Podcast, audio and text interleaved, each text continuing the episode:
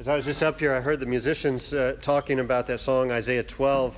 It's one of my favorite songs, and it's one that uh, a friend of, um, of a number of ours wrote here. He lives in San Diego, plays music at a different, uh, different church here in San Diego. Um, and just a, just a great song. Before we begin, let me, uh, let me pray.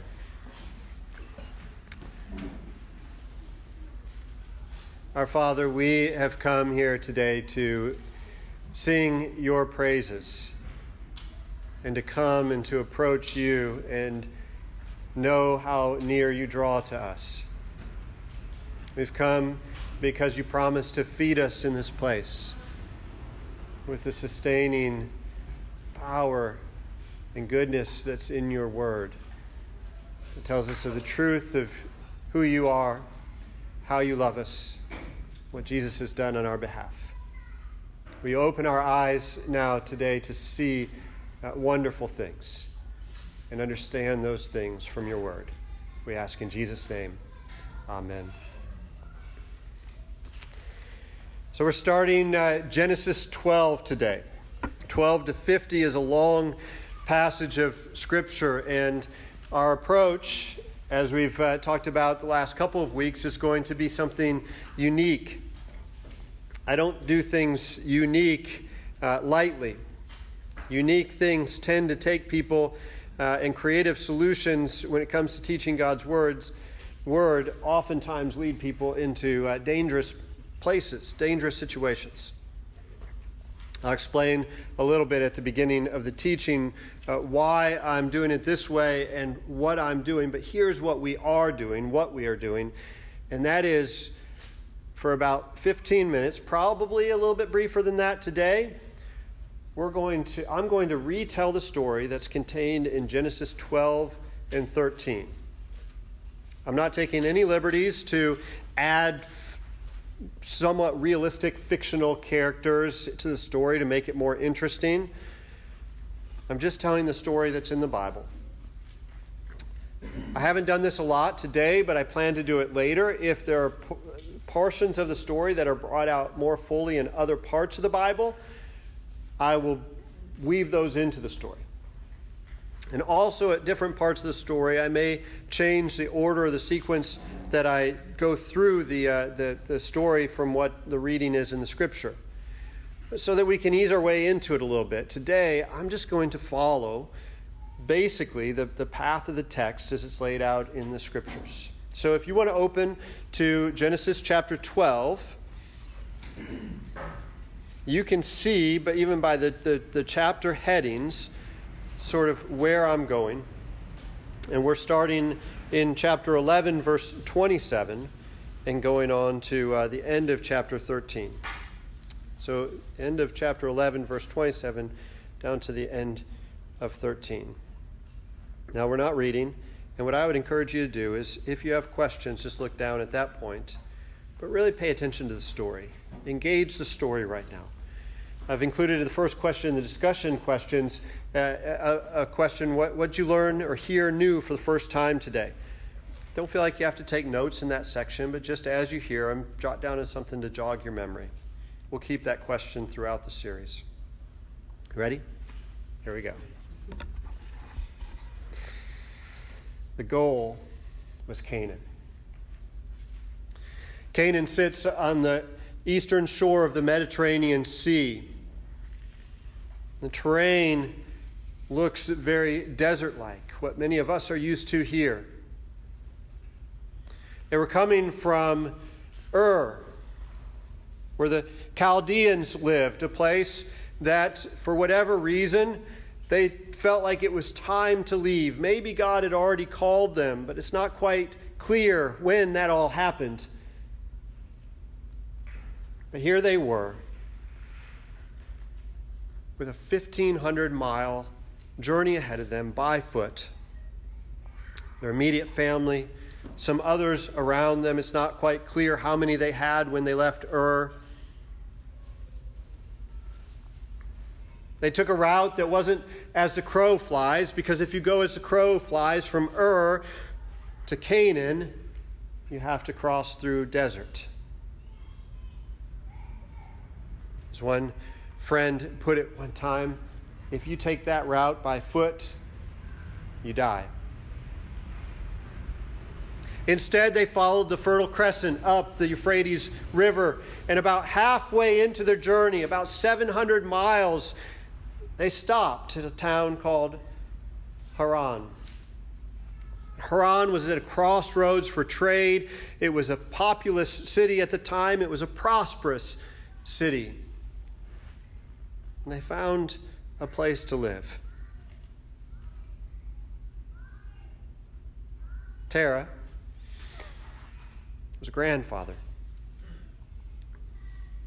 He had three sons, but sadly, the youngest had already died. Nahor was the middle son, but he doesn't play into this story much. In fact, he's not mentioned again. Abram was the oldest, and this story is primarily about Abram and his wife, Sarai.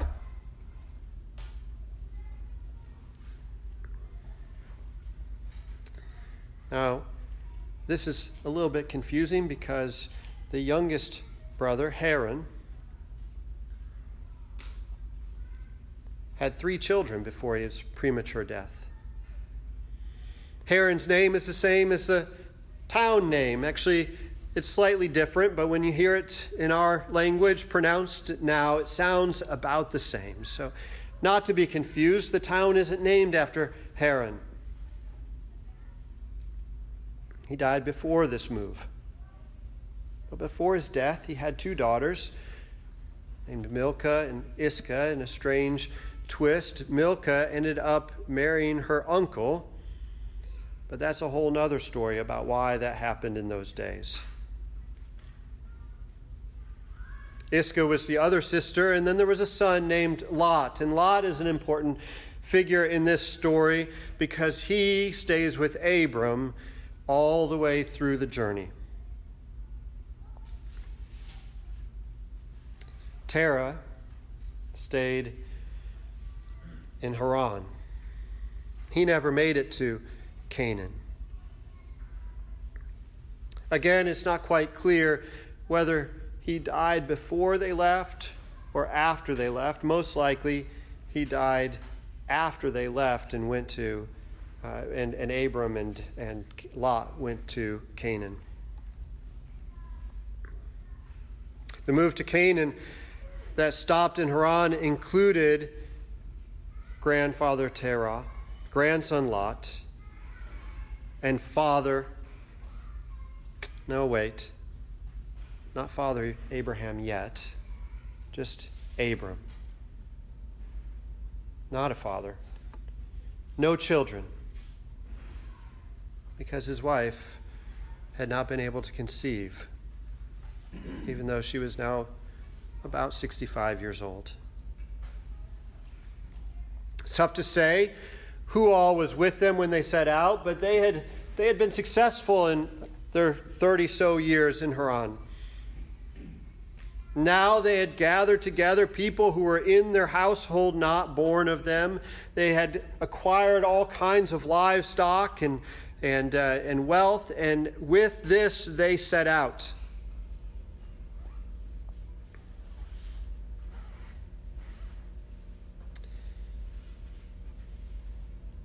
Abram was 75, Sarai, nine or ten years younger. Terah stayed in Haran, and Lot went with his uncle, Abram, not the one who married his sister. There doesn't seem to be any good reason to pick up and leave Haran. Life was good. There was no famine in the land, as far as we know.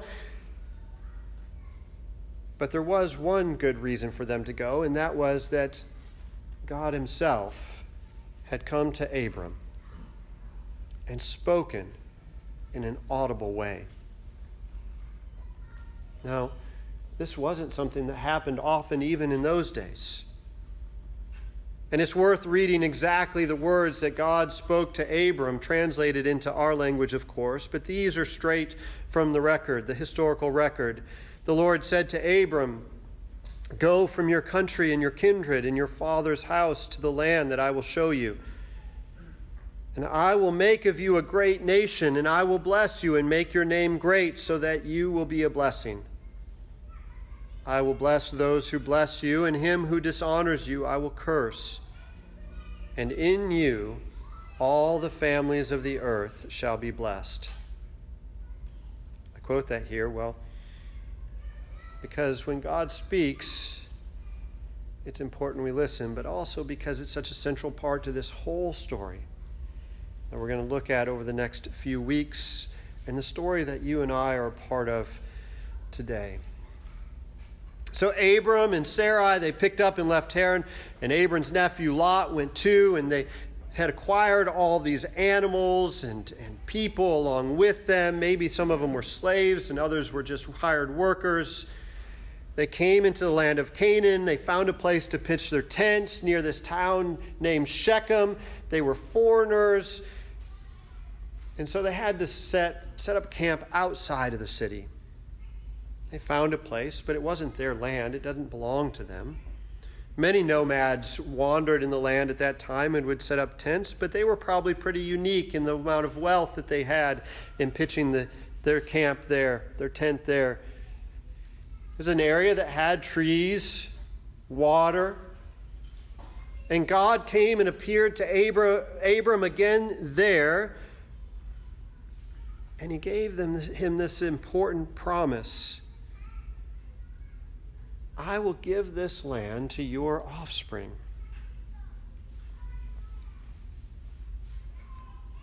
Now, you know that Abram didn't have children at this point, so to hear that he was going to have land given to his offspring at this old age is an unsettling thing. It's the first mention of this, process, pro, this, uh, this, this promise that it was through Abram's offspring that this blessing that he mentioned earlier is going to come. Offspring is an interesting choice of word, isn't it? It's one that we don't use oftentimes in our normal conversation today. But it's interesting for this reason in particular. It's not singular or plural. Just tuck that point away for a minute. We'll come back to it. Abram built an altar there and he worshiped God. He burnt some animals on his altar, and some of them he probably burnt all the way, and some of them he burnt just enough to eat. He roasted them.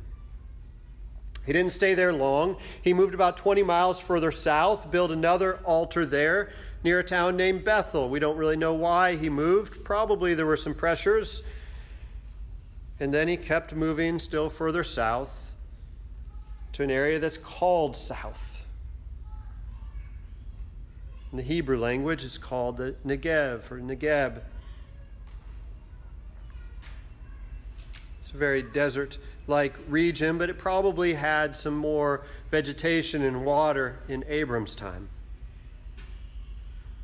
Abram and Sarai and Lot never had a place of their own. They were nomads, setting up camp outside of cities, and always a bit unsettled. So when a severe drought came to their new place, and the animals were struggling to find something to eat, and the people were struggling to find something to eat and to drink. They looked for the closest supply of food and water they could find in abundance, and that was all the way down in Egypt. And so they kept traveling further south. And at this point in the story, Abram does something that's shocking. Going into the nation of Egypt, this powerful superpower of the day. He recognizes that he's at risk, not just because he's a nomad and asking for help, but because his wife is beautiful.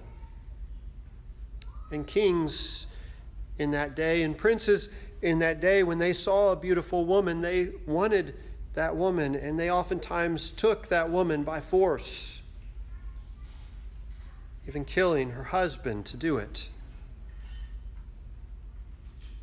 So Abram concocted a plan and he told told Sarai to say I'm his sister.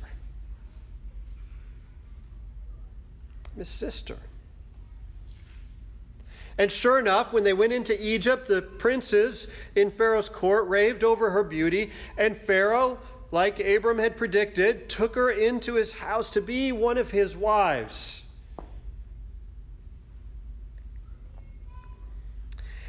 And this is even worse. Abram took gifts from Pharaoh because Pharaoh took Sarai to be one of his wives and he kept quiet.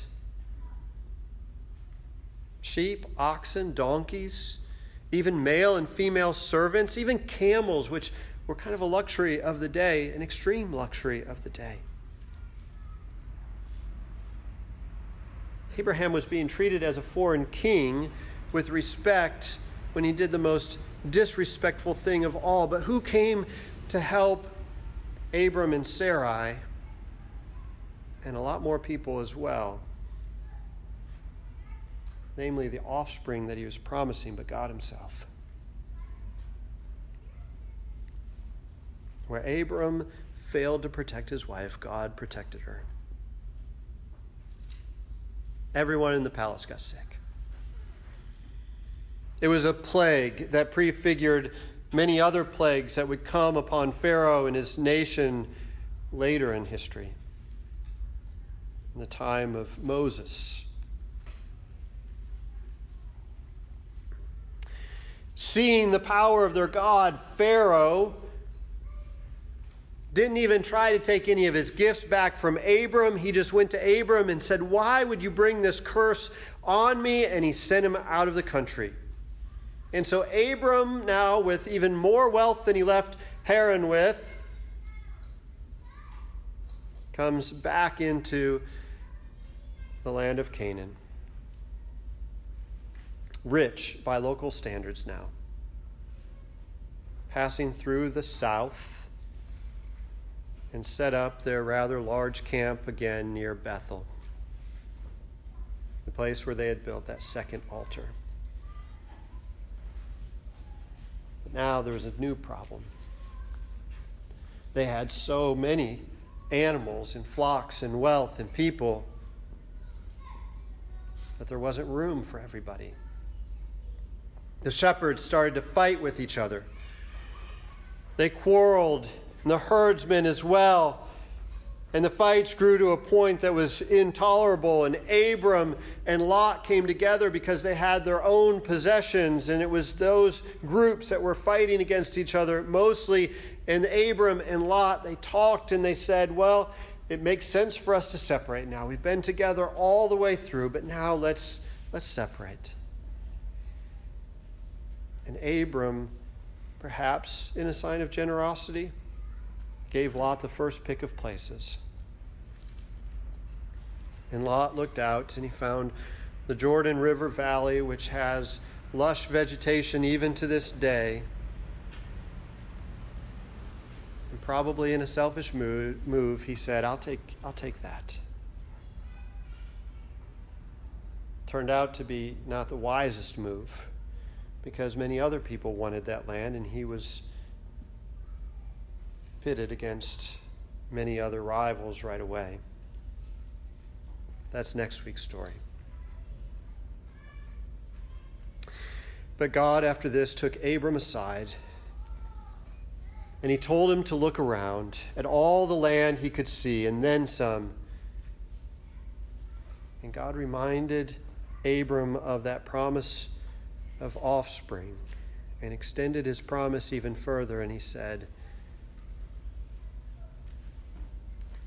your offspring would be greater, will be greater than even the number of the dust on the earth. The grains of sand. But of course, Abram and Sarai still had no children.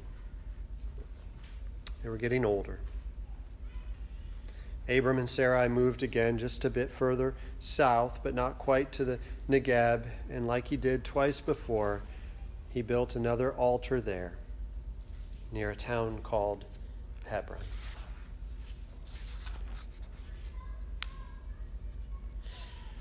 That's the end of the story. You can follow along, read it. Hope you found something new in the hearing of that story. Why would I do this format? I said I'd answer that later, and a few reasons that I tell that story that way. One is that for some of us, it's the first time we've heard the story. And it helps to hear stories in modern language helps to bring them to life. For others of us, we're so familiar with the story that we hear it read and it just passes over us. And maybe you heard something new in there. And if you heard something new, go back and read it and make sure it's there.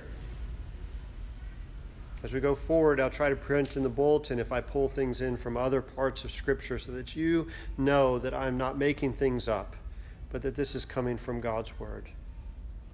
Second reason why I want to do this is because I'm actually following a biblical principle that you see in the New Testament, especially, and that is when teachers would stand up to teach, oftentimes they would summarize some portion of Israel's history, some portion of the Old Testament, and then explain it.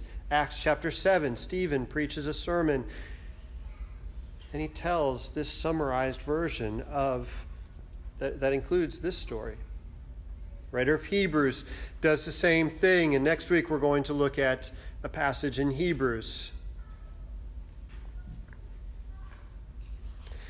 So I'm not making this up, I'm actually following the principle of biblical teachers.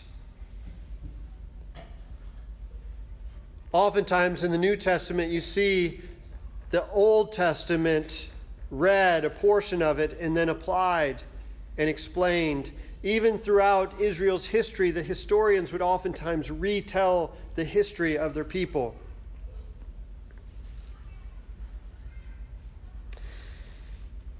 Now, this, uh, this means a, a couple of things. One is that there's oftentimes at least one corresponding passage to most of the sections of the Genesis story. So each time we look at this, we're going to look at a corresponding passage, maybe more than one, to this story. Today, that passage is Galatians chapter 3. And if you want to, you can turn over to Galatians chapter 3 right now. Another reason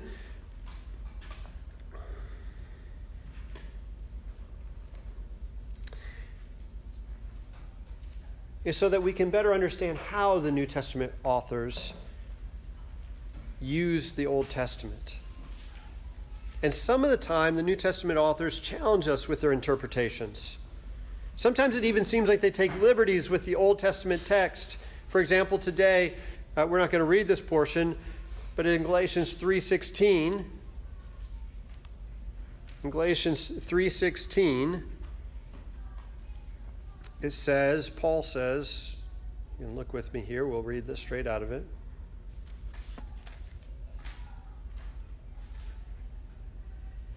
Now, the promises were made to Abraham and to his offspring. It does not say, and to offsprings, referring to many.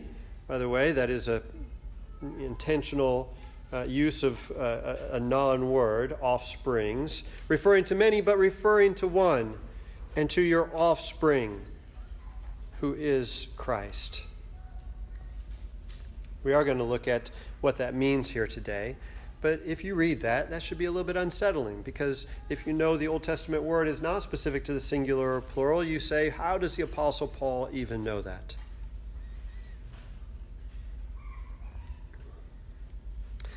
Now, I'll repeat that I'm not unaware of the risks of taking this approach. In retelling a story, it's impossible to not inject some interpretation of the story. And you heard that today. I can't pretend to not be doing that. I can only assure you that I will try to correctly interpret the story as I do it, as I go through it. And, I, and I'll invite you to read the story beforehand each week. Next week, we'll primarily look at chapter uh, uh, 14 and a little bit of 15, probably. So let's look now at Galatians chapter 3. Again, just 10 minutes here. Galatians chapter 3 And I'm going to read from verse 5 through 14. That's what's printed in your bulletin. A little bit of context. The Galatians were tempted to look to their works, the following of God's law, to be the assurance of their being included in God's family. Does he who supplies the Spirit to you and works miracles among you do so by works of the law or by hearing with faith? Just as Abraham believed God and it was counted to him as righteousness. Know then that it is those of faith who are the sons of Abraham. In the scripture, foreseeing that God would justify the Gentiles by faith, preached the gospel beforehand to Abraham, saying, In you shall all the nations be blessed. So then, those who are of faith are blessed along with Abraham, the man of faith. For all who rely on works of the law are under a curse. For it is written, Cursed be everyone who does not abide by all things written in the book of the law and do them. Now it is evident that no one is justified before God by the law, for the righteous shall live by faith. But the law is not of faith. Rather, the one who does them shall live by them. Christ redeemed us from the curse of the law by becoming a curse for us. For it is written, Cursed is everyone who is hanged on a tree, so that in Christ Jesus the blessing of Abraham might come to the Gentiles, so that we might receive the promised Spirit through faith. In this passage, Paul is referring to many passages from Genesis. Not just what we read today, but you should recognize immediately that use of the word bless and curse repeated throughout this passage and being such a central part of those words I read that were straight from God speaking to Abram. Go from your country, and those whom, who bless you, I will bless, and those who curse you, I will curse. It's a reference clearly back to Genesis 12, but also to Genesis chapter 15 and even to Genesis chapter 22. And so we'll keep coming back to this passage from Galatians. The clear and obvious point of this passage is how we find our justification before God. What makes us lovable by God? And our temptation is always to think that we are lovable to God when we are doing good things because we know and experience that we, we feel like we're loved by other people when we're good to them. And when we're jerks to other people, oftentimes we experience that they withdraw some portion of their love. With really good friends, even when we're jerks to them, they keep loving us and with God, even when we're jerks to Him, He always keeps loving us. And so the Apostle Paul points back to the person of Abram, who we see right off the bat in the story was not always the most loving person. That story of going down to Egypt and what he did with Sarai is intentionally placed in the first chapter so that we can see that God didn't pick Abram because he was the best guy in the room. So that we can see how God works good things even through broken people and rescues his people miraculously at times and continues to accomplish his purpose generation after generation when it seems like all the cards are stacked against us, are stacked against his people. It says Abraham believed God and it was counted to him as righteousness. It's a quote from Genesis 15:6 that we'll look at in a couple of weeks. It says exactly that. He believed God and it was counted to him as righteousness. Now, this is a legal term. That is, a judge standing in front of somebody who's on trial and declaring that that person is innocent and can go free. It doesn't mean necessarily that they are perfectly innocent, but it's the judgment rendered that impacts the rest of their life, their freedom or their enslavement, their imprisonment.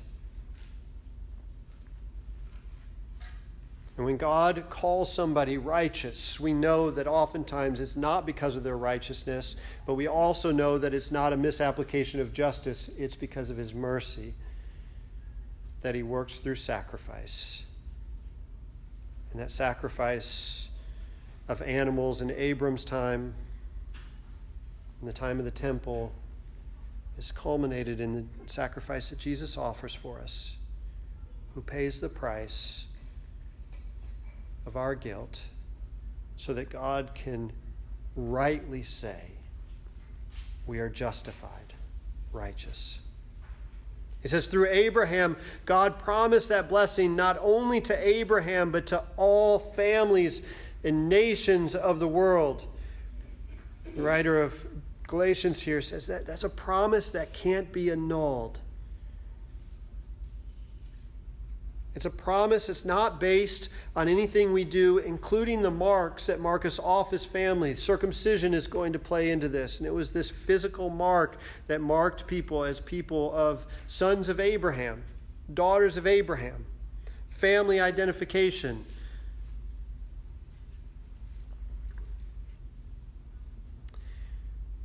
But this is a promise that's not even based on that. And that plays into the book of Galatians over and over. You, get, you read Galatians, you think, why are they talking about circumcision so much? Well, it's because it's because we're always tempted to want to find human things that mark us as family members of God. And God always needs to remind us that it's not those things that mark us as family members of God but it's just the belief that God has called us his sons and daughters and that he's made a way for us to remain his sons and daughters. Third thing that he says the promise is fulfilled through one offspring in chapter 16. I'm going to give you a little preview of where we're going with this It takes a little bit of investigation, but in Genesis chapter 22, verses 17 and 18, there's something of a repetition of the promise that he gave in chapter 12. This is God again speaking directly to Abram, now called Abraham. He says, I will surely bless you, and I will surely multiply your offspring as the stars of heaven and as the sand that is on the seashore and your offspring shall possess the gate of his enemies. And in your offspring shall all the nations of the earth be blessed, because you have obeyed my voice. Now, don't hear me wrong. There is a place for obedience to God. And in fact, what disobedience to God leads us to is a fleeing from God, a running away from Him, a rejection of our family inheritance. And the writer of Galatians is so concerned that we understand what it means to have an inheritance from God and the importance of not losing that inheritance. Of not saying to God, I don't want it, curse you the importance of being blessed by God. But hear this very clearly, and this is what the writer of Galatians brings out. In verse 18, when he adds this promise, you notice that this promise, this part wasn't in what we read from chapter, 20, chapter 12. When we get to verse 18, he says, And in your offspring shall all the nations of the earth be blessed.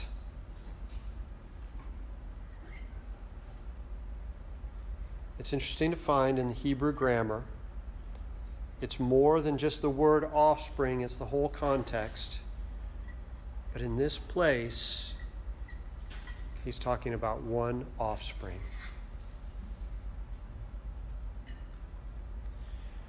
I'll bring the evidence for that when we get to Genesis chapter 22, but he's talking about one offspring. And so here's what he says And in your offspring, namely Jesus Christ,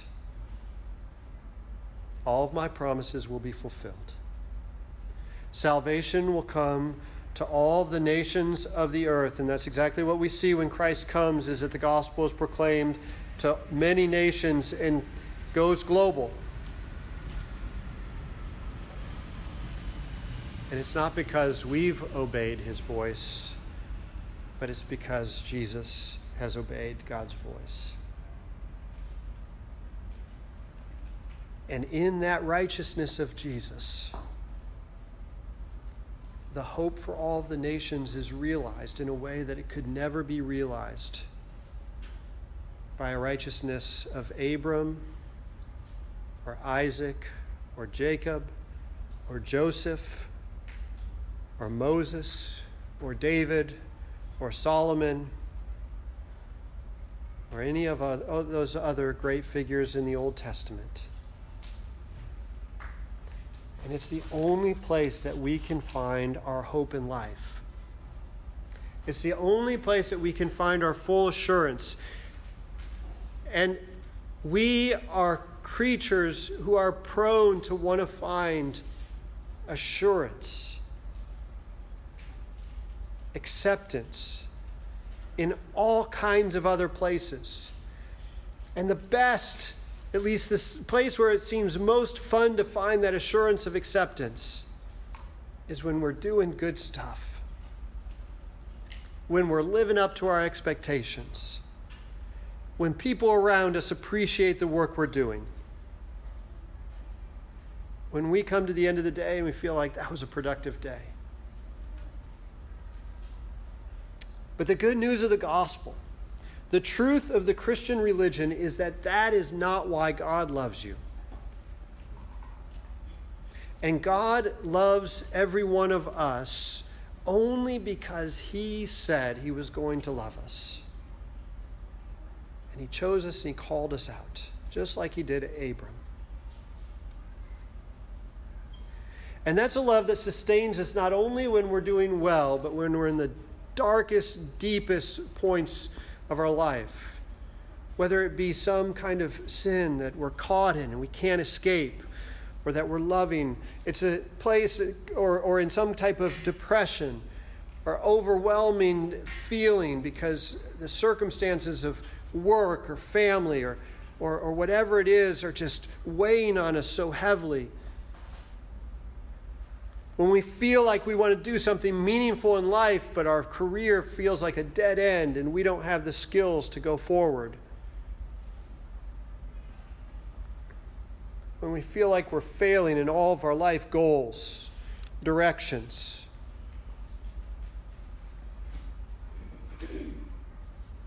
The story of Genesis is about God leading us to a place where it culminates in chapter 50 I just did a funeral on Friday for a retired police officer. I said, This is the second most profound verse in all the scripture, Genesis chapter 50. The whole book of Genesis is leading up to this point when Joseph, the great grandson of Abram and Sarai, meets his brothers when they come to him now again when another famine hits Canaan and they had sold Joseph into slavery, and there's no reason for Joseph to love them, no reason for him to do good to them. But instead, Joseph models God, and he welcomes them in, and he says, What you intended for evil, God has attend- intended for good. And because of that, and because of the position that Joseph had in Egypt, that line leading up to Jesus, that could have been wiped out if the famine would have taken the lives of those 12 people, was sustained, again miraculously. And the promise continued. That's the point of the story of Genesis. Now, the details of it are important and will help us understand a lot more as we go. But that's a good place to stop today. Let's, let's pray. Father, thank you for this, your word, and for your love that is steadfast, and for your plan that is fulfilled in Christ, and for the salvation and love you have shown us in Christ is only received by faith. Help us to live that out in our lives by believing your words. In Jesus' name, amen.